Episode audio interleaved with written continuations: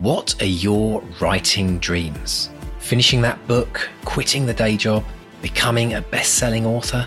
Well, over four years, we've studied the advice of over 300 best selling authors who've collectively sold over half a billion books. And we are excited to announce the Bestseller Academy. If you're ready to take your writing to the next level with accountability, craft, and coaching, your bestseller dreams are now only a click away. To find out more and apply, visit bestsellerexperiment.com forward slash academy. That's bestsellerexperiment.com forward slash academy. Let's run the show. Hello and welcome to the Bestseller Experiment, where we continue to discover what makes a bestseller and inspire you to start, finish, and publish your book. I'm Mark Stay.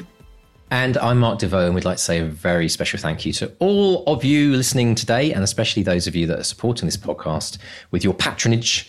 Uh, we'd like to thank today our patron of the week is Mr. John Day. Thank you very much, John, you, John. for supporting us. And if you would like to be like John, pop along to bestsellerexperiment.com forward slash support. Mr. Stay, how are you, sir? I'm good, man. How are you? Now, first question, because we've we've because we've had two coming off the back of two very special episodes, Linwood Barclay and Sarah Moorhead. Oh. Uh, it's been a, more about Sarah later at the end because she's been hitting all sorts of bestseller things on Kindle and what have you. Um, but the thing question I haven't asked for a couple of weeks: How is the non-fiction project coming along? Oh, Mark, the non-fiction project is it, it's got a life of its own. It's it's like you start off in a boat and an oar, and you're like, I can't do this across the channel. And then someone gives you a sail, or you get like an idea that becomes your sail, And it is, I really feel like there's momentum. Except, of course, the last couple of weeks has been massively busy with people joining the academy for yes. the September intake. So the writing took a little bit of a, of a, of a hit on that. But actually, the writing might have taken a little hit, but man, the cogs are the cogs are whirring. The cogs are whirring. I finished, actually filled my first entire notebook of 150 pages. These are just ideas that I'm putting down. So yeah, very excited. And I decided to up the stakes because I realized that you know everyone does. You go out the gate, you're really excited about your new writing project. Everyone's like, "You're bashed out a thousand words in the first day," and then of course, you know, oh, this isn't you know, as reality kicks in. Reality yes. kicks in. Everyone listening who's ever tried to write a book knows exactly what I'm talking about. So what I'm going to do as an additional incentive, because I said I'll take a year. For anyone who hadn't heard, I've announced I'm going to tr- write this nonfiction book in a year, but I'm upping the stakes because I've decided to put it out there to our listeners. I'm looking for a merry band of nonfiction writers to join me on this journey in the academy so if people are interested in writing a nonfiction book, we're going to do this together, not co-write it. Obviously, that would be ridiculous.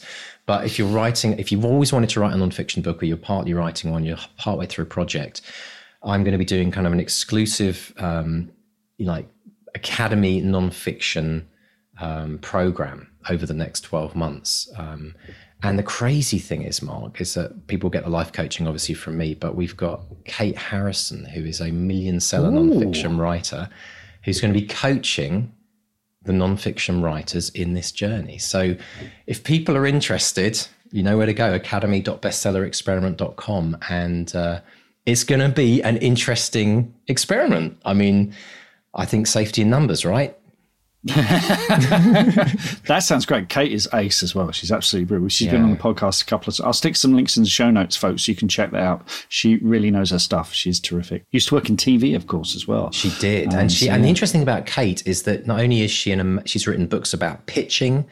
Um, mm. She's she's she's she had an incredible best-selling nonfiction series, but she's also a fiction writer and a very successful yeah. one as well. So she she's got a lot of knowledge across both areas. But she's great. Yeah, but she's great. We interviewed her a couple of times and she was she was fantastic. So yeah, Brilliant. it's going to be a lot of fun. But I, I'm going to need everyone's support. You know, once we get into that you know, I, the muddy middles hit a bit too early for me. I'm nowhere near the middle yet. how about you, Mark? How how's it's been a it's, I mean, it's a busy time for you as well, isn't it? Yeah, well, before we get to the good stuff, I discovered that um, we've been hinting for a while, for quite a while, a couple of years, couple I am, years. I'm tentatively involved in a big TV show. Well, that big TV show was Nautilus, which was about the young Captain Nemo. and it was going to be on Disney Plus at the end of this year, and they got and bloody dropped it. so. So it's like, and I found this out like on a Sunday night, just scrolling through, you know, the trades, and I found it on Deadline, and I was like, what, what, what? So anyway, I'm, I'm, I'm not going to talk about that now. But if you're interested, we'll pop that in extended so we can, Yeah, we can you talk about this that. story. And I can have a uh, proper rant. it's- I won't, it's honestly. Lawyers, stand down. Um, Stand down. But here's the good stuff. Here's the good stuff. I got a book out. Hey! So uh, by the time you listen to this, uh, The Holly King will be in stores. It's technically out 14th of September. I've had stock for a couple of weeks, mate. I've been flogging them like Del Boy. Uh, they've been go, going out the door. You've been driving around around your local village and you're robbing Reliant, have you? Exactly. Yeah, back. yeah. Roll up, stroll up. Um, it's been great because what's lovely is I've been getting great feedback already, and a big thank you to everyone who's already left a review on NetGalley and Goodreads. People are loving it already. Um, it's it's just been wonderful, absolute joy. People are loving the the cover by the wonderful Harry Goldhawk. Uh, so this is the fourth in the Witches of Woodville series, or, and but works as a standalone. But if you want to come along and see me. In the flesh, uh, we're going to have a book launch. I, I will Not be literally. clothed, Okay, good, clothed, good. Just wanted to uh, fully clothed. uh, we got a book launch on Tuesday, 26th of September at 6:30 p.m. at Waterstones, Canterbury. I'll stick a um, thing in the show notes. For the one thing as well, uh, if you come to the book launch. And you hand me a copy to sign. Doesn't matter if you bought it on the night or you bought it beforehand. If you hand me a copy to sign, free bar of chocolate, branded Holly King chocolate. Ah, okay, I'm Right? flying over, Mark. I'm flying while, over. stock, while stocks last, one per customer. I got about forty of them. So, so yeah. So come along to that. If you It's gonna can't be- wait, if you can't wait that long, sorry, uh, uh, Go on. uh, I'm going to be at Fantasy Con, which is 15th to 17th of September in Birmingham. Uh, although both my bits are on the Friday on Friday night, so I'm doing a reading at 6 p.m. and then 7 p.m. I'm do, I'm moderating a panel on screenwriting uh, with uh, writers Mark Morris, uh, Philip Fracassi. And friends of the podcast, Gavin G. Smith and Queeve McDonald, and that Oh, should be no lots of fun. Yeah, yeah, Wow. yeah. So, so my bits on the Friday. I, I will be around on the Friday and the Saturday. Sunday morning, don't know. It's Birmingham. I have to drive back. I might disappear a bit early, but we'll see. Yes. Brilliant. Well, best of luck with your launch. And if anyone is, um, if anyone's ever been at this place, I mean, every single book launch is like a new baby. And it's, it's like you never get bored of it. They're all as special as all your other kids. So support Mark. Go out and buy the Holly King. Uh, get out there. And actually, we should say this, shouldn't we? The more people that buy a book on the first day of launch, the more it kicks in the algorithms.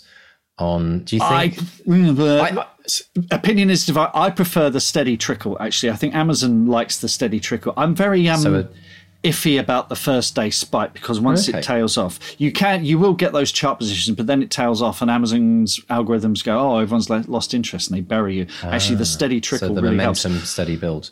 The other thing I meant to mention is uh, in the USA and Canada, uh, I've gone wide. So it used to be only Kindle, but I'm now on Apple and Kobo and all the other suppliers out in uh, the USA and Canada. So uh, and that's audio as well. So ebook and audio, you'll find me there. So, but if you want a signed copy, gotta come to Yeah. me, baby. Drop me a line. I was going to say, uh, this the show notes. 40 bars of chocolate, it's got the feeling of one of those Black Fridays at Walmart. I wish. Do you know what I mean? People camping outside Waterstones the night before yeah. and everyone getting in there and that 41st person like kicking off with their trolley. Yeah. It could be a mess, Mark. It could be. It could- have, it could be- Could have could backfire riots. big time, Riot in a couldn't? Yeah. bookstore. That would be a first, wouldn't it? Love it. Well, it, I, I've had. If it's like one of the chocolate bars that you very kindly sent me uh, a number of times, actually, when you've released your books, I've got to say to everyone. The, the, the, the, the taste of the chocolate is worth the, the cost of the book alone. So the books the books a bonus, right? I mean, so Well, I will. I will say, um, Ian W. Sainsbury. I sent him a copy because he reads my first draft and he gives me Yeah. really good feedback. So I sent him a copy of the book. There is one on its way to Canada to you, Mister D. But as with Ian, there's no chocolate this time. Ian put up a very funny video on Facebook going. It's no chocolate. You know, there will be a reckoning. you see, once I have to avoid Ian for a while. Once you set the expectation, right? Love it. Oh, that's great stuff. Brilliant. Well, let's dive in. We've got, uh, I mean, talking of talking of book launches and new books, our special guest today, I believe, has a book coming out around about now. Yes, Harriet Muncaster uh, is an award winning author and illustrator. Her Isadora Moon books have sold over 2 million copies worldwide. And in 2020, she also published Bad and Glittering, the first part in her middle grade series featuring a character called Victoria Stitch. And now she's back with the latest Victoria Stitch book, Dark and Sparkling. And we discuss how she started working on Victoria Stitch when she was just 19 overcoming the fear of imperfection, and why it's perfectly normal for grown ups to play with dolls and toys. Brilliant. So let's dive in and listen to Mark chatting with the absolutely phenomenal Harriet Muncaster. Harriet Muncaster, welcome to the bestseller experiment. How are you today? I'm good, thank you. And thank you so much for having me on today. Our pleasure. And this it's such a joy to have you on because one, you've got a new book coming, but you've had this extraordinary career. And folks, I'm going to be making a reference to uh, a blog post uh, that Harriet put about creating one of her characters, which we're going to focus on today because I think there is so much to learn from this. Even if you're not a children's illustrating kind of guru, you know, you just want to write stories and create worlds. There's so much to learn from this. But you've got a new Victoria Stitch book coming, Dark and sparkling. Tell us about that, that wonderful new book. Okay, so Victoria Stitch, this is the third Victoria Stitch book uh, in the trilogy. And um, the, yes, this is coming in September. Um, and I'm really excited about it because Victoria Stitch, is, I am so super passionate about Victoria Stitch and my Victoria Stitch world. Um, yeah, so she is a, a whiskling um, and whisklings are creatures that are no taller than five uh, five inches, and they live in a magical place called Whistling Wood. Um, and they're born from crystals. And if you're born from a diamond, it means you're a royal. And Victoria Stitch and her twin sister were born from a diamond, but it had a a black streak in it, uh, as an impurity, uh, which wasn't actually, but it meant they were relegated to live normal whiskling li- lives, which Victoria Stitch was incredibly angry about. it's all about her um, striving to become queen, basically. Fantastic. And this is um because your previous series, uh, the Isadora Moon, the Mirabelle, the Emerald series, which are all in that world of Isadora Moon, they are aimed at slightly younger readers, I believe. This is this is a middle grade book, isn't it? What what what else is different about Victoria Stitch compared to those those books? Yeah, this is a my Victoria Stitch world is a completely different universe mm-hmm. um, to Isadora Moon, and they are for nine to twelve. Sort of technically, that's what they're aimed at. So it's quite quite a jump up from Isadora. I think you wouldn't actually read Isadora probably and then move straight on to Victoria Stitch. Actually, there's there's like a bit of a gap mm. between them. Um, but yeah, yeah, it was a whole different beast writing a middle grade compared to um, the young fiction, the Isadora Moons. Well, let's talk about that because this is this Victoria Stitch has been a long time coming. And folks, like I said, I'm going to put a link in the show notes so you can check it out. But if you go to Harriet Harriet's website, there's a blog post there called Creating Victoria Stitch, and it takes you through the whole process of it. And I believe, I mean, I think this has taken longer than any other series you've done. You, you started working on this when you were when you were 19. Tell, tell us where Victoria came from. Yeah, I started working, I created Victoria Stitch when I was on my art foundation course.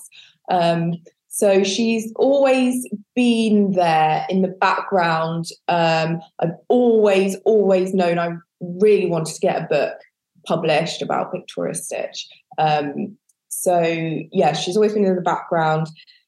And over the years, she's developed um, you know, in the background while I was doing other stuff. She's kind of always been developing. Um, there was one point when I was drawing her all in black and pink, um, and that's actually what inspired Isadora Moon. Uh, well, the visual for right. Isadora. So yeah, Victoria Stitch inspired Isadora Moon in a way, and Victoria Stitch also she used to have Pink Rabbit. So Pink Rabbit is Isadora Moon, Isadora Moon's little sidekick, but actually he started out as Victoria Stitches. Um, so yeah, they're they are sort of interlinked, but they are they're completely different worlds. And what was it about this character that made you stick to it for so long? Because as you say, you know, Isadora Moon came along and you got that wonderful sort of clash of the dark and the gothic and the bright pink, which lends itself so brilliantly to younger readers. You know, my, my, I mean, my daughter's in her twenties now, but I, I, know she, she, you know, that sort of thing, whoosh, immediately attracted to it. Um, that kind of almost Tim Burton esque kind of uh, aesthetic to it as well. But what is it about Victoria Stitch that a made you think I'm not ready to do this yet, and B made you keep it on the back burner and didn't just abandon it and, and get on with something else? I think, um, well, I think it's because the first Victoria Stitch book I did was a picture book, but Victoria Stitch doesn't actually lend herself well to picture books. It was sort of it was quite a dark, um, yeah, gothic sort of picture book, um, uh, which I created on my art foundation course, and it's not something that would actually be published as a picture book, um, sort of commercially anyway. So I feel like I had to find the right, um, what's the word, the right sort of tone level of. Hmm? Tone, maybe. Tone, yeah, and level of sort of writing for her. Um, and over the years, the world that she comes from re- developed um, and was sort of building and building. Because when I first created her, she was actually just sort of some random naughty little fairy type character. Um, and then over the years, I started to think about well, where she actually came from, and um, yeah, and she she developed into a whiskling, um, which are creatures I've invented. Not she was a, a, fairy. I was obsessed with fairies when I was when I was younger. So um, yeah sorry i might have lost the thread of the question now. No no that's that's that's all cool. It's it because i know what this is like. I've i've got a project that i spent about 12 years working on and it was this thing that it's always in the back it becomes an obsession. It becomes something that you kind of feel that if you rush into it you might get it wrong but you have to let it simmer in the background. You have to do other things and then come back to it because in some ways it being your passion project you, you just want to get it right. Does that does that feel does that feel right to you Yes, that's actually exactly right. I think I didn't dare to start it because I it was just so important to me. I wanted to get it perfect that I I I didn't start it for ages. I I actually was surprised that I started it when I did. Um, because I was I was actually thinking, oh, it's probably something I'll do in in later life when I'm ready to do it, and yeah, um, you know, and then I'll have the skills to make it, you know, exactly how I want. But but actually, what happened was I think I'd done six Isadora Moon books. And at that point, my publisher, Oxford University Press, said, my editor said, um, actually, we don't uh, need any more Isadora Moon at the moment. Do you have any other ideas? And I said, I, I don't actually. Um, I mean, I've only, I've just got this one idea, but it's, you know, it's a whole different thing. And it's a, it's a big book and a big all this, you know, world I want to create. And she was like, oh, well, write that then. And I was like, I was sort of thinking, I can't, I can't just, I can't just start writing that. But she basically gave me the nudge to be, just be like, just write it, just do it if that's what you want to do. Brilliant. Yeah. So that's how it actually started. And that, that thing of wanting it to be perfect, I think as, you know, writers and illustrators i don't think we ever make anything that is absolutely perfect because perfection is kind of it's a bit scary it's a bit intimidating. So how were you having been given that nudge by a publisher were you worried about getting it wrong? Was that and how did you overcome that kind of fear? I think i yeah i think i was worried about getting it wrong. But I think over the years, I've kind of learned that if you don't start something, it sort of never actually really develops. And if you if you start it, then it starts becoming something that you didn't even realize it necessarily was going to become. Yeah. I sort of I, I think if you start something, then um, more ideas come. Yeah. You see why you're sort of exercising the muscle, and actually it makes it yeah more and more. I, I'm not articulating this very well, but I know what I mean. I know, um, I know what you mean. It's it's that thing is it's it's kind of perfect in your head, but there's a fear that if you start putting it on paper, you get it wrong. But actually, what you discover is there are more possibilities there than than you could have dreamed of, when it was yes. just in your head, that kind of thing. Stuff starts appearing that yeah. you didn't. Yeah, if you if you just start. Um, but I mean, I will say, I, I, do look back at all my books. I, you know, there'll be something in them, probably a few things that I'll be like, oh, I wish I'd done that differently now. And I wish I'd, you know, that illustration, yeah, or, you yeah, know, I've actually yeah. improved now. And, um, yeah, but I, I you kind of, I, I think I've kind of learned to just accept that now and just be like, well, I wouldn't have got to book three if I hadn't started book one. Um, exactly. And I'm really pleased with my book three illustrations. So I wouldn't have got there though if I hadn't done book one, even though now there's some things in book one which I should have done differently, sort of thing. Yep, that's the life, though, isn't it? Uh, so yeah. let's let's talk about the world building because you mentioned the Whisklings, which is a brilliant name, and you've moved on from kind of fairy, and you've created your own rules, your own world. Does that, in some way, it's in some ways it's harder because you're not taking a, a concept that people already know, say fairies or vampires or whatever, and you're giving them a new name. But does that in some way give you more freedom as well to to sort of create your own rules in your own world? I think so. Yeah, it, t- it took me so long to come up with that Whiskling name because right. it's so hard to think of like a new name. Yeah. But um, yeah, I think it does does give you more freedom if if you're not trapped in by sort of something that already exists. If they've just been fairies, then I think yeah, pe- people already have preconceived ideas of fairies. So yeah, I think it does give you a bit more. Yeah, because there are rules and conventions that you have to follow with fairies and vampires generally. But if you've got whisklings, you can you can make up your own rules, and and it's your thing as well. It's suddenly you know unique to you, which must be really satisfying. Yeah, I think that was the thing. I, I've always wanted to create something that was kind of very much my my own world. Um, yeah, and I would be happy to write books like in Whisklingwood, to be honest, for the rest of my you know, and obviously Isadora world and all that. But, you know, I don't necessarily actually feel the need to branch out anymore into any other worlds or anything. I'm happy to just develop that one world now, actually. Brilliant. Because you mentioned that this is a trilogy. Does that mean Victoria's story is wrapped up, or do you see this as ongoing? Will there be new adventures or side adventures? Because I know that the Mirabelle and Emerald series sort of came out of Isadora Moon, didn't they? So is that the plan with Victoria Stitch, sort of, you know, taking other characters and working with them? or can you not talk about that yet? Um, well, so I finished, yeah, I've done the trilogy now, and I would love to do more books, middle grade books in the Victoria Stitch world. I do have an idea for a book four, but I'm not actually working on that at the moment. Um, I actually, I did actually need a little break after I'd finished the three because it was so intense doing. Um, I think I was doing seven young fictions in the Isadora Moon world, and then also Victoria Stitch on top for about three years. Or no, was it? I don't know how long, but it, it was very intense, and I think I just needed a little breather after that. So, um, but I do have loads of ideas. There's nothing official yet, but I 100% definitely want to do more in Whistling World. Maybe even a younger, maybe even something between Isadora and uh, Victoria Stitch, maybe age group, but set in Whistling Wood.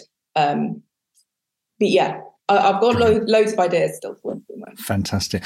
And you mentioned earlier that you you know you're moving from young readers to middle grade. What were the big challenges there in in in that adapting to that new writing style? It's just so much longer, I think. uh, well, no, it's not just that. It's um, it's a more complicated like you've got to have a more complicated story obviously and uh, you can go much deeper with the characters which was really satisfying like i really enjoy doing that um, but yeah i think it's definitely a, a lot more to think about i i did find it quite difficult writing book one because i'd never done anything you know i'd mm. never written one that long before um, so yeah, it was yeah, it was very very different. Can can you recall the word count? So my first draft was something like 110,000 words. right. uh, I was like, this is an epic, but um, it's not. Um, um, yeah, the, the, I think it's five. The, the actual book's maybe forty k, so it cut Right. down a lot. Yeah, yeah, yeah. yeah. yeah. And I actually really enjoyed cutting it down. Okay. Quite like doing that, like editing all the words out. Was it You just that it? Sorry, go. Oh, you- go. You realise how much stuff you don't actually need Right. when you actually do that. I was going to ask what did you cut, but yeah, excellent stuff. Well, let's go back to where it all started, and I believe for you, you were inspired by uh, an author and illustrator visiting your school. Was it James Mayhew? T- tell us about that. Yeah, so when I was, it was actually when I was about 15. Um, and in my head, the story is that he visited my school. And I think it's just easier to say that when I'm on school visits. But I forget that what actually happened was, is that James, at the time, James Mayhew lived in um, the same town as my school. And he had, there was an exhibition of his work on at the local um, gallery or museum and our art teachers took us to see it just um, in an art lesson we walked into town to look at it and i really connected i love his work but i really connected it really resonated with me that kind of artwork compared to you know the sort of fine artists and things Mm. that you always learn about at school and um, my teacher organized for me to actually go and interview him in his house uh, which was amazing. And it, James Mayhew was so kind, and he gave up, you know, his time to talk to me and show me his work. And I did a project on his work. Um, but that was the first time I realised that being an author and an illustrator was a job that you could actually do. Like I had no idea before then. Um, so yeah, that was how it started. And as soon as I realised that, I decided I knew that was where I wanted to channel sort of my creativity. Like because before that, I sort of thought, oh, if, you know, if you want to do art, you do art at uni, you do like fine art or whatever. Um, I had no idea you could specialize like that. And then I knew that was what I wanted to do. Brilliant. And didn't, am I right in thinking he actually became your tutor at one point? Yes, he did. Yes. Um, when I did my MA in children's book illustration later on, he at Cambridge, he was my um, tutor. Yeah, which was amazing. Yeah, Brilliant. really cool. Absolutely brilliant. Fantastic. Now, you mentioned that this happened roughly when you were about 15, which is always a big turning point. I remember when I was 15, you know, we talk about options and making big life decisions and, and setting off on a course. Now, I also saw you sort of confess, and I don't think it's anything to be ashamed of because I sort of did it too. But you were still playing with dolls when you were 15 and your parents were a bit worried. And I was still sort of playing with action figures at that age. and I think, I think, I think this is something that creative people, you know, we do have this. They say arrested development, but I like to think we still have a very active imagination. But can you can you talk about that and, and sort of the concerns that your parents might have had?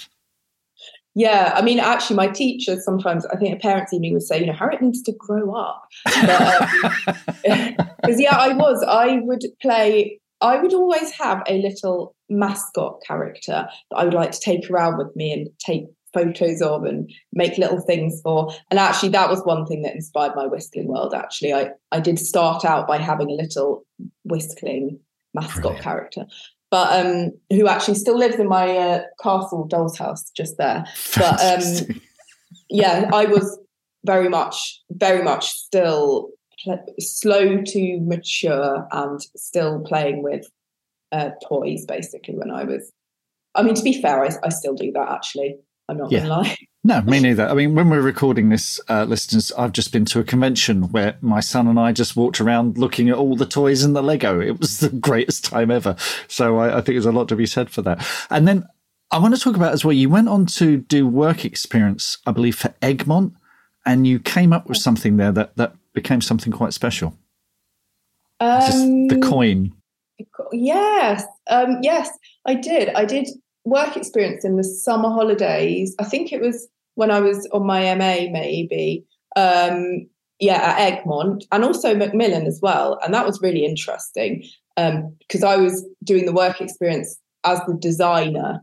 Um, I think, um, and I, I remember as I was doing that, sort of realizing this isn't what I want. Like, I don't want. I want to be the illustrator Yeah. or, or the author, not um, just because that's the way my my brain works. And like I knew that's I, I wasn't good at good at the um, job I was meant to be doing. I think I was actually an awful work experience first. But anyway, um, yes, I created the Egmont coin, which they put in the front. I don't know, they don't because they're Farshore now, aren't they? So they don't have that. But they put it in the front of um, every, I think, chapter book or something. Yeah. Yeah. Um, yeah. Um, but it was a little sketch I'd done, and they saw it, and and yeah, they wanted to use it. So yeah, I got commissioned for that. And yeah, I can't 100% exactly remember it all because it feels like quite a long time ago. But yeah, I did do the Egmont coin, which was really cool. That must have been amazing, though, just to see that in the cover of a book. Yeah. So yeah, it was in the inside, right. in the inside pages. I think there was just a little bit, um, you know, where they have all the info just in the first like page or two. Um, a little bit about how I think it was how Egmont was founded or something. It was a hundred. It, it, was a centenary, I think, wasn't it? Yeah, yeah, yeah. So yeah, that was pretty cool. Yeah, brilliant. Absolutely, that might have been my first bit of published work. I think. Fantastic, brilliant. Well, look, we're obsessed with writing habits uh, on this podcast, and and workspace as well. And also, again, on your blog, I saw pictures of your workspace, which looked very neat and tidy, though I believe you tidied it up for the purposes of the photograph. But uh, how, particularly as an illustrator as well as an author, how do you divide up your workspace between the illustrating bit and the author bit, or, or do the two things kind of merge? Um, so, well, where I'm sitting now is my Mac, which is where I would do all my writing. Mm-hmm. Um, and then just over there against the wall is mm-hmm. my desk where is all my painting stuff. Right. Um, so that's where I'll sit over there when I'm doing drawing. Um, and then I'll sit here if I'm doing writing. And it just depends what I've got to do that day, basically.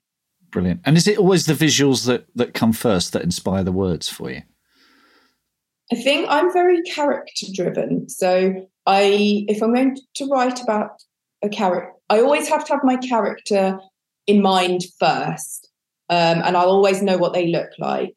Um, so I will always have drawn the character first, I think, or I'll have a very strong idea of what they look like.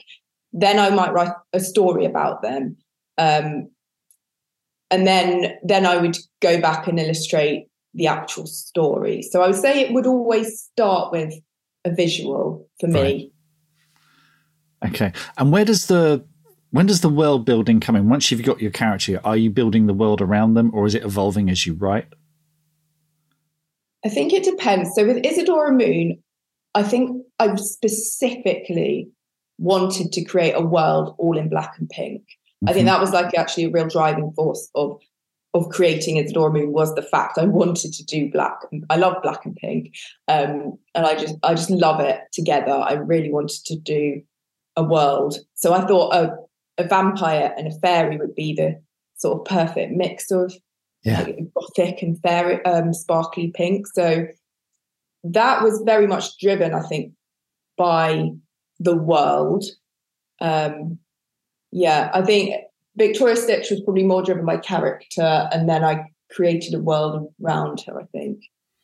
Fantastic. And are you drawing every day, writing every day, or like you said, you were taking a break after an intense period, but are you still sort of keeping your hand in every day? Yeah. So when I say taking a break, I'm taking a break from Victoria Stitch, but I'm uh, doing a middle grade basically. Right. But I am still writing all of the Isadora, Emerald, and Mirabelle. So I'm doing a lot of writing at the moment um, because I'm doing those. Uh, but I have been working on new ideas. So I have been doing some writing for that and some drawings. Um, I'm trying to keep my, yeah, trying to practice my drawing because I realize I, I do so much writing nowadays. Um, and it's that's funny because I started as more of an illustrator and now I feel like I'm more of a, I seem to do more writing nowadays. So yeah, I want to, I want to work on my illustration a bit more.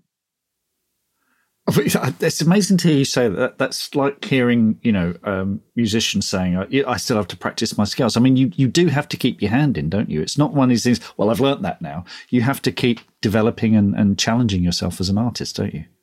Oh yeah, de- definitely. I think so. Anyway, I definitely do. Right. yeah. Fantastic. Well, look, this all sounds amazing. Folks, uh, Victoria Stitch, Dark and Sparkling, and the first book's Bad and Glittering, Free and Famous. Those are out there, and there's going to be more to come as well. And as I said, I will put a link in the show notes so you can check out how Victoria Stitch evolved as a character. It's absolutely fascinating. It's inspirational stuff. Harriet, thanks so much for speaking to us today and hope to speak to you again very soon. Oh, thank you so much for having me. Yeah, it's been really nice. Gosh, I tell you what, two million books. I mean, they always say that you you start writing children's books and you you got this dream. Every pair happens to every parent when you're sitting there reading books every night and you start thinking. And then, like me, I started kind of making up stories. We all do that, don't we? We kind of like, you know, I can do better than this, and you start making up stories, and then the kids start asking you for the stories every night of the character you make up, and then you start thinking, maybe maybe I could uh, write a book series. And then what happens is you start writing a children's book, and then everyone tells you, "Oh, children's books, most com- competitive market. It's so few of them, mate." And then you hear stories like Harriet, two million books, and you just think, "Hmm, What I, who I what I listen to?" yeah. What I love about these books as well, though, is as I sort of said early on, my my daughter when she was about eleven, you know, twelve would have loved these. That whole thing. It's a little bit Wednesday Addams. It's pink and black. It's a bit gothic. It's a bit weird. Hmm. Which people will tell you, oh, that might be a bit niche. But as we've discovered time and time again, niche Yeah. is the new big. If you can Niche is the new find big. your tribe.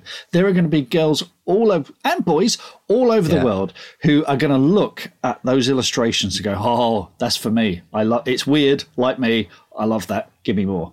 Honestly, I think nowadays as well, I think kids are drawn more to that kind of material. I mean, the amount of kids now, I've got my finger on the pulse, Mark, because, you know, I've got, I've got stuff. Um, anime.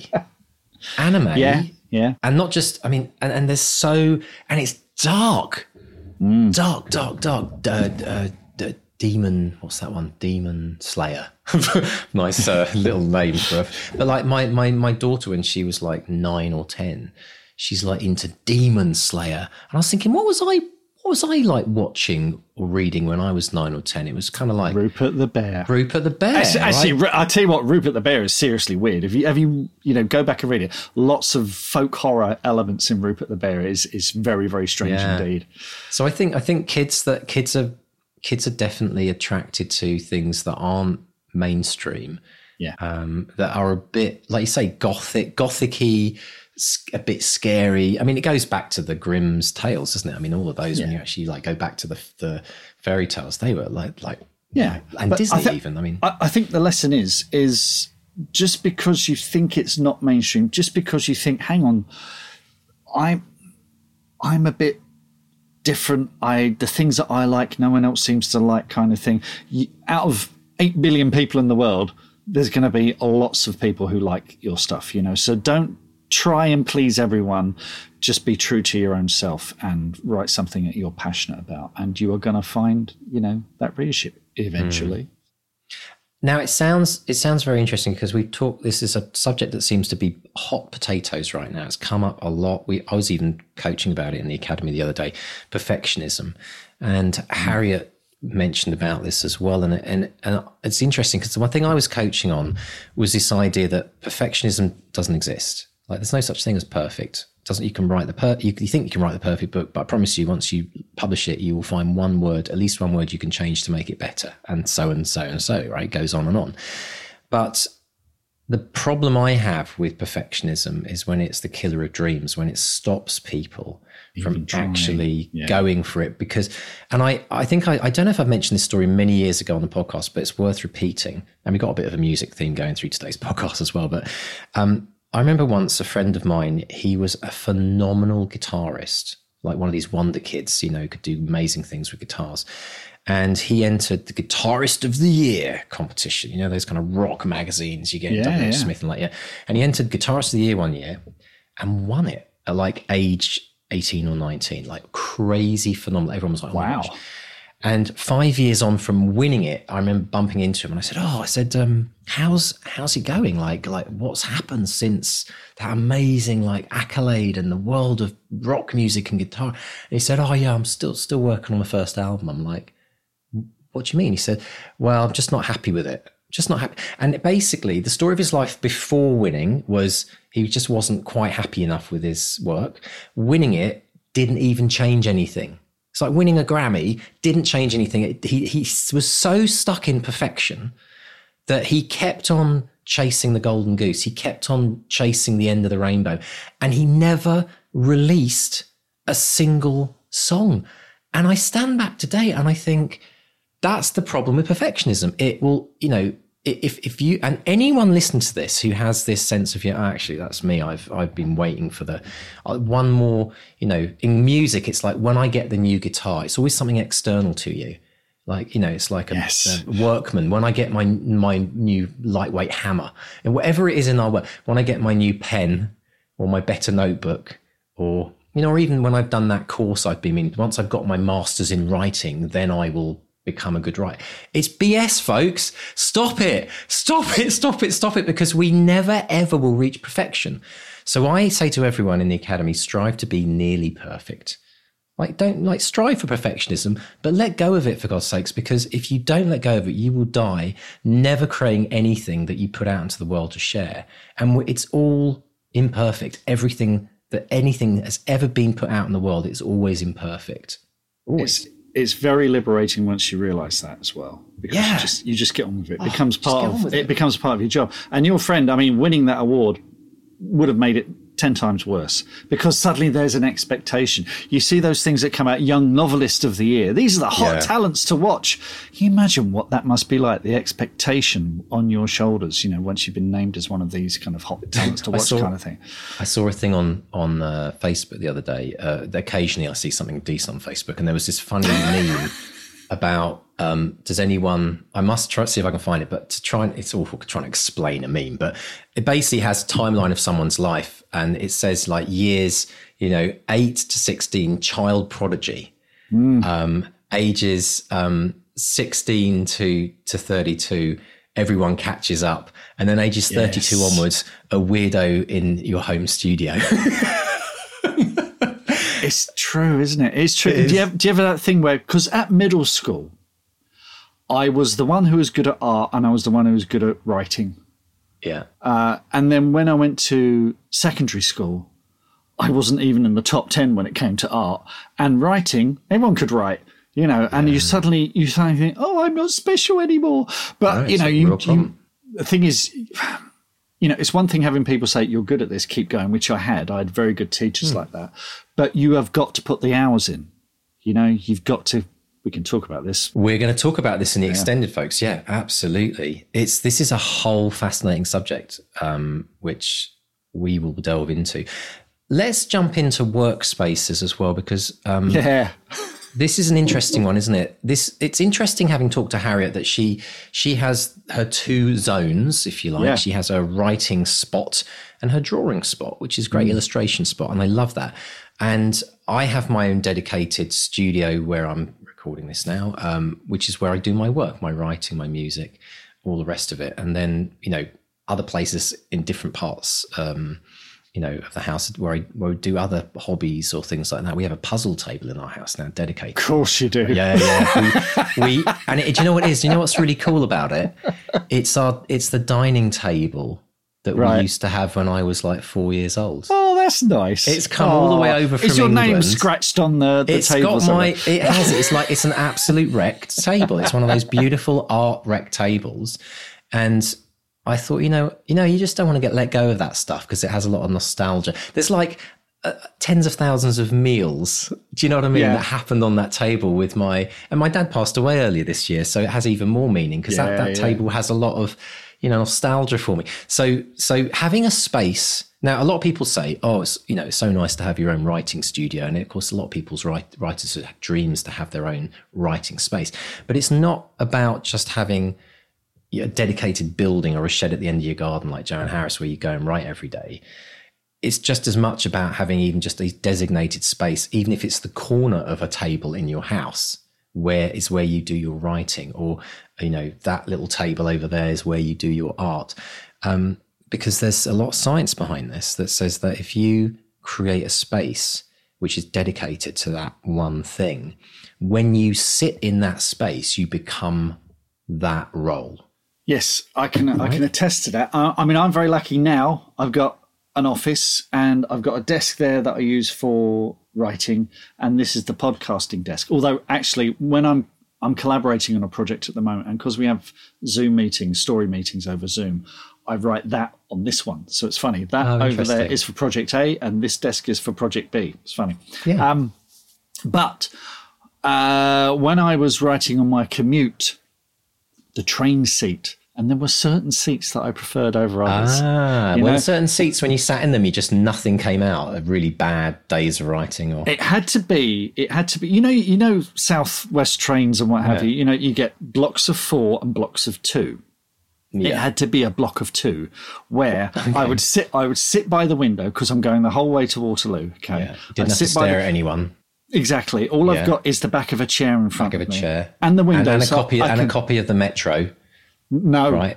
No, No, that's, no, that's wedged no. wedged down the Yeah. side of the seat. Yeah, yeah. exactly like a kind of shower curtain um, and so i'm hemmed in by everyone and i was i was very lucky because I, I used to get on at Ewell West which i think was the last station where you could be guaranteed a seat pretty much every day unless there was some Ah. you know disaster on the trains so i would be hemmed in all the way headphones on head down Like, that was it i was in the me. zone exactly exactly Okay, here's a and that question. was- here's a quick go on, question. go on, go on. How many times did you get the sense that the person sitting next to you was reading what you were writing? I, I had one kid say to me, he was nudging me, and I was writing, this was a film that was never made, and it was an argument between a couple, and it was very sweary and sexual. and this guy was reading bits out out loud, and he was loving it. And I'm like, oh, I just had to close the lid. Um, and then coming home one night, uh, I was sat next to this drunk, drunk, aggressive guy who objected not, not a good to- combo. to my elbows moving as I typed, and he kept waking up, swearing at me, and threatening to smash the laptop. So I thought, okay, tonight I'm going to take the night off. I'm just gonna I'm just gonna dwell on my story for now. But, I'm, Exactly, I'm but, but, think he's, but he's gonna be in it, a future story, and I'm gonna knock him off. I saw a great um, again another random meme today. Uh, I it said this is this thriller thriller writers will like this one crime writers. It said it simply said, um, sorry, it just makes me laugh every time I think about it. Writing because it's better than murder.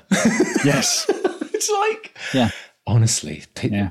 so It's true. when you get 100% true. when so when when you're on the train get in that seat the reason why you were limited by seats as well because on southwest trains a lot of them are already taken up Yeah. by Yeah. chewing gum so you can't take those anyway right there's a big black what used to be chewing gum now Yeah, is yeah, black hole patches nice on the back of the jeans um but there is something about that spot. It's almost like the routine of writing isn't just about writing, it's about how you write, where you write, when you write. it's a headspace. It's a headspace. So I, I, found Creatures little of spots. So in, in my lunch break, I would go to the Curzon Cinema, the Curzon Soho, because they had a basement there, which had it was like the Star Wars cantina. It had all these little nooks and crannies where you could sit for an hour or more um, and have a cup of tea and a packet of uh, chocolate covered raisins and or yogurt covered raisins when I was dieting and sit for an hour and write.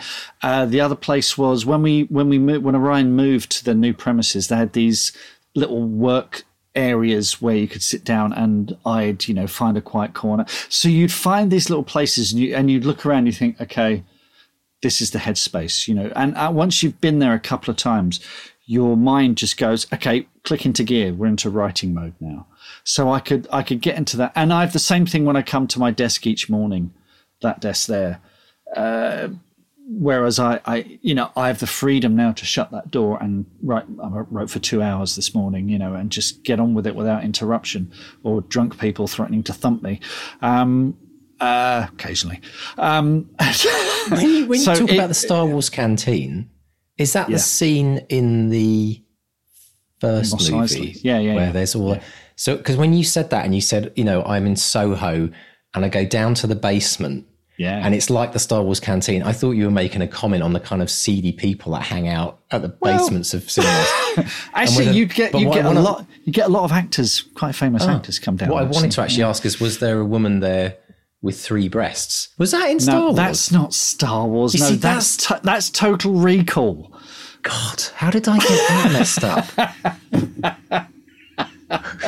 I thought, yeah, I can't imagine George Lucas would have done that. No, no, no. Sorry, I was just going back to nostalgia in my childhood, and I just I haven't thought about that for 25, 30 years. Yeah, Wretched Hive are scum and villainy, but they do a nice cup of tea. Brilliant. Are you on today? Soho. Soho's a place now. So, so I once got propositioned by a prostitute in Soho. Have I ever told you that story? no. Here we Okay. go. You See, I've started. I've started us off on one now. It was. Uh, Should probably I be in the two- deep dive, I- this was while Robot Overlords was in post production, and I had two Christmas parties to go to. Get me. One was the visual effects company. It was their Christmas party, and then there was a publishing party across town. And I, I took a shortcut. This was like a Friday night. I took a shortcut through Soho. I'm going down, and I know all the back alleys. I was going down one of the back alleys, and this very attractive woman stepped out of the shadows and said, "Looking for a good time, Mister." And oh my God. as cool as a cucumber, I said, um, "No, thank you very much," and shoved it away. no, thank you, Miss Patterson. No, thank you. no, thank you, thank you, no, thank you. Oh my gosh. Well, you know, if you are walking down the back alleys of Soho, you know, I mean, what do you expect, Mark? Really, really? But Only happened once. you know, that's so that's clearly you don't have it anymore. You obviously don't get out enough. How do we digress? How do we? I don't know. I'm sorry. It was the woman with the three breasts. I apologise to everyone. I'm really sorry. Let's get back on track. Um, Yes. The next thing that we were talking about, we're playing with toys, and they said, "Oh no, you see, what am I talking about? We can't do this." Why Go not? Well, I'm do, you not, do, you not, do you not get the link? No. What? Oh, okay. You're too innocent. Anyway, carry on. Everyone else is laughing their heads off on the. Oh, I see. All right. Yeah, fair enough, fair enough. God, it's so childish. Um, I was just going to say, look at the toys on my shelf. Although I've kept them in, in the boxes sensibly now. Well, you and case. Linwood. I mean, Linwood gave us his tour of his uh, Yeah. Thunderbirds plane or something. So what's on your for people? That, sorry, for stuff on people not watching this on YouTube. What is on your? sh- oh, Look, I can see a I can see a stormtrooper. Like Yeah, a, there's, like a, a kind of there's a, a there's a big stormtrooper up there. there- Barbie-sized stormtrooper. Barbie sized stormtrooper. There's a little Lego Mandalorian next to him. Uh, there's uh, an Airfix uh, Spitfire there. There's a whole selection of Star Wars figures, which, to be fair, my kids get me for Christmas and birthdays and things. Yeah. I'm, I'm over the moon because I've got a Werner Herzog action figure. So, because, you know, he was in The Mandalorian for a few episodes, and Werner Herzog is this incredible existential director and maker of documentaries who speaks like this and talks about, you know, contemplates the, the, the infant, you know, the in, infinite sadness of life. And there he is as an action figure. Um, I've got I've got the uh, the the the thing from the beginning of Raiders of the Lost Ark, which is actually a piggy bank, and I've got a couple of Terry Pratchett figurines up there, and, and more Lego, and there's more Lego over there. So, Yeah, yeah, yeah. Uh, Mainly can, can I Lego. ask a request, Mark? yes. I want you from this moment on, for the rest of the duration of the life of this podcast, to speak in that voice. It's absolutely brilliant. So Werner, I want to see the baby. so Mandalorian fans will be laughing. I want to see the baby. He's great.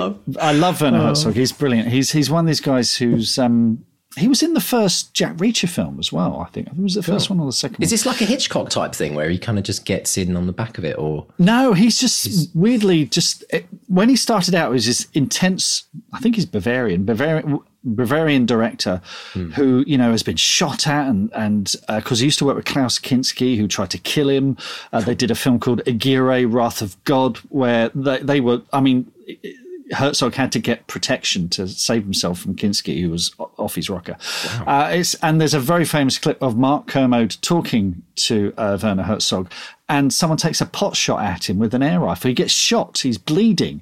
And Kermode says, Oh my God, you've been shot. What's happening? And he's like, No, I, it's not a real bullet. I've been shot worse than that. And they just carry on with the interview. It's incredible. Uh, put link it makes our. Linwood Barclay moment of a guy being Arrested. being arrested on the front of his lawn whilst we were interviewing him sound like kindergarten play. Really, Yes. Yeah. Anyway, Goodness workspaces. madness. No, we're done with workspaces, Mark. We'll move on. We're done with. We played with our toys. Toys, Okay, yes, folks. toys. Look, I mean, this is it. Toys, this, toys. This I is just want to say, Twilight toys Zone episode. Tw- absolute Twilight Zone. I love it. keeps me young. It keeps me young. It keeps Yeah. me, you know. I've. I think not growing up is an essential part of being a creative. That's. Do you know? Do you know theory. one thing I've always loved? I've loved this saying. Someone said it to me when I was about twenty-five, and I still had my Beano collection. Um, Hmm. They said to me, "Don't be childish, but always be childlike." And I love that. And I think we should all like toys aren't just for kids. Like, let's be honest.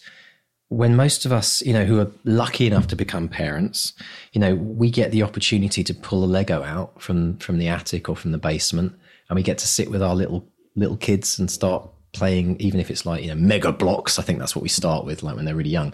But you're like, oh, I really miss this. This is like nostalgia, and and I think that we should embrace play. I mean, it's just play. Just because they're kids' toys. I mean, we know what's going to be the biggest selling toy this Christmas. It's going to be Weird Barbie, isn't it? Right? Yeah. Um, and and who's going to buy Weird Barbie? It'll probably be all of the People in their thirties and 40s. people in their thirties and forties that went along thinking they're taking their kids to this Barbie movie that they're going okay, whatever, and then realize it was actually made for them. Um, and yeah, so I think you know, embrace it. Like everyone should have. I mean, look, I've got a, I've got my monkey.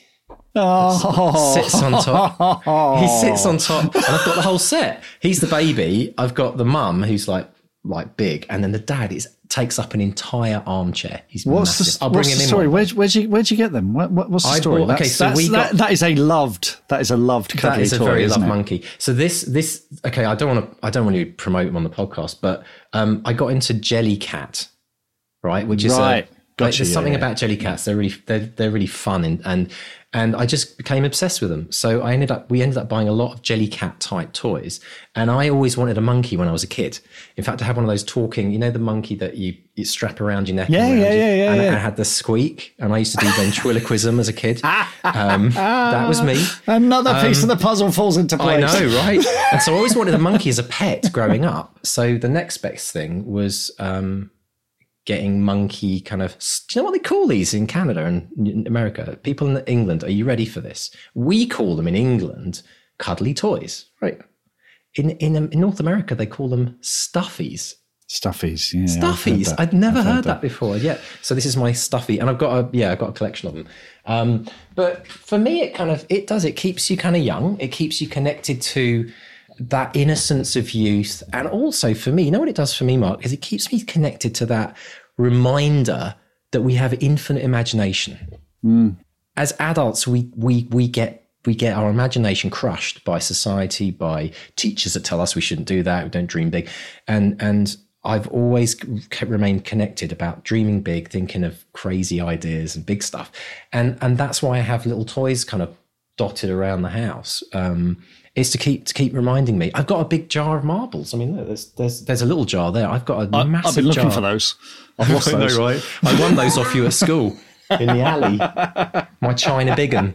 But um, but again, marbles for me go back. That goes back to my youth, where you'd rush out at playtime because some bloke. I remember him, Michael Litton. If you're still there, Michael, he was the marble king. He he would always have these. Like, he was the conker king and the marble king. He'd crush your conkers, like he'd, he'd bake them, and oh. and then he'd, and he was brilliant at marbles. He would win. He would win all. The, and if people are wondering what I'm talking Did you about here, did you play marbles over a drain? You know those played drain marbles covers. over drain covers. We had in our school. what were we thinking? we had the Botulism. St. Peter's, St. Peter's in um yeah, I know. Look, here we are. We made it. Like Yeah, we're guys, fine. Out of date yogurt, six months. So what? Go for it. Eat that yogurt in the fridge from last year. But um but the point is, the point is, is that um marbles connects me back to my youth because in our primary school, elementary school, we had this most amazing like um, edge of the playground that was like trees and mud. And it would bake, the mud would bake in, all the kids would walk on it. And so there was all these intricate little places your marble would get stuck behind tree roots and stuff. and it'd get in gullies. And if you got in the gully, you were done for because they'd just roll their china big and get you. I mean, I don't know if who else played marbles, but for me, that I mean, I think once, unfortunately, one kid swallowed one or choked on one, and then it was like banned. And one kid hurt their thumb on playing Conkers, banned. And some kid got stuck on. Do you remember those um, Red Devils? Do you remember those? The Jawbreakers. They were Oh, like gosh, yeah, they yeah, were really. they- They, were like cinnamon. They hot. were dangerous. They, were, like, dangerous, they were but serious but joking hazard. somebody got yeah. It's just like, but I think we should bring back marbles. I don't know if you can even play them at school now, but um, I don't even know if North America. Maybe people in North America can tell me. Do they understand anything I'm saying today? Because in England, this was like a tradition in the school playgrounds playing marbles. It was like you would you'd win marbles off each other, and it was like Did my you childhood life. Did you play flixies with cards? I was good at that. no, Right, no, so you I know do- the Star Wars bubblegum cards and, and Panini yeah. training cards, Yeah, football yeah, training. yeah. So we'd go in the uh, the shelter, you know those shelters they they built for children, and you'd stand at one end and you'd flip cards, and whoever got closest to the wall got both cards. And I tell you what, ah. I had a wrist mm-hmm. action like you the no one man? else. Oh, I was the man at that. Yeah, You had, you yeah. had the best wrist in the whole school. That's brilliant. Oh my gosh, we could do a whole podcast. On Yes, this is childhood supposed to be a writing podcast. Yeah. okay, how do we get back? Okay, I'll tell you how we get back, folks. I'm going to put you out of your misery and tell you that in the extended version, it gets even better. Segue. Right? Gets even better. We're going to play with toys. No, what we're going to do is an extended is we're going to actually deep dive on something that we think is really, really important. And this is something that Mark was discussing with Harriet about this idea of the importance of why, as writers, we need to get into the habit of writing regularly in the same way that a musician does scales. And Harriet said, you know, I have to keep drawing to keep good at it. We're going to deep dive on this and we're going to start to reveal some of the really important reasons as to why it's not a something that you should be thinking about doing. It's an absolute must if you want to become the best writer you can absolutely be and, and not just become a prolific writer, but a writer that writes for the best of the rest of their life and puts out a life work of books. So we're really going to go deep on this. So do join us in the extended. Join join John Day, who'll be listening. John, our new patron of the week.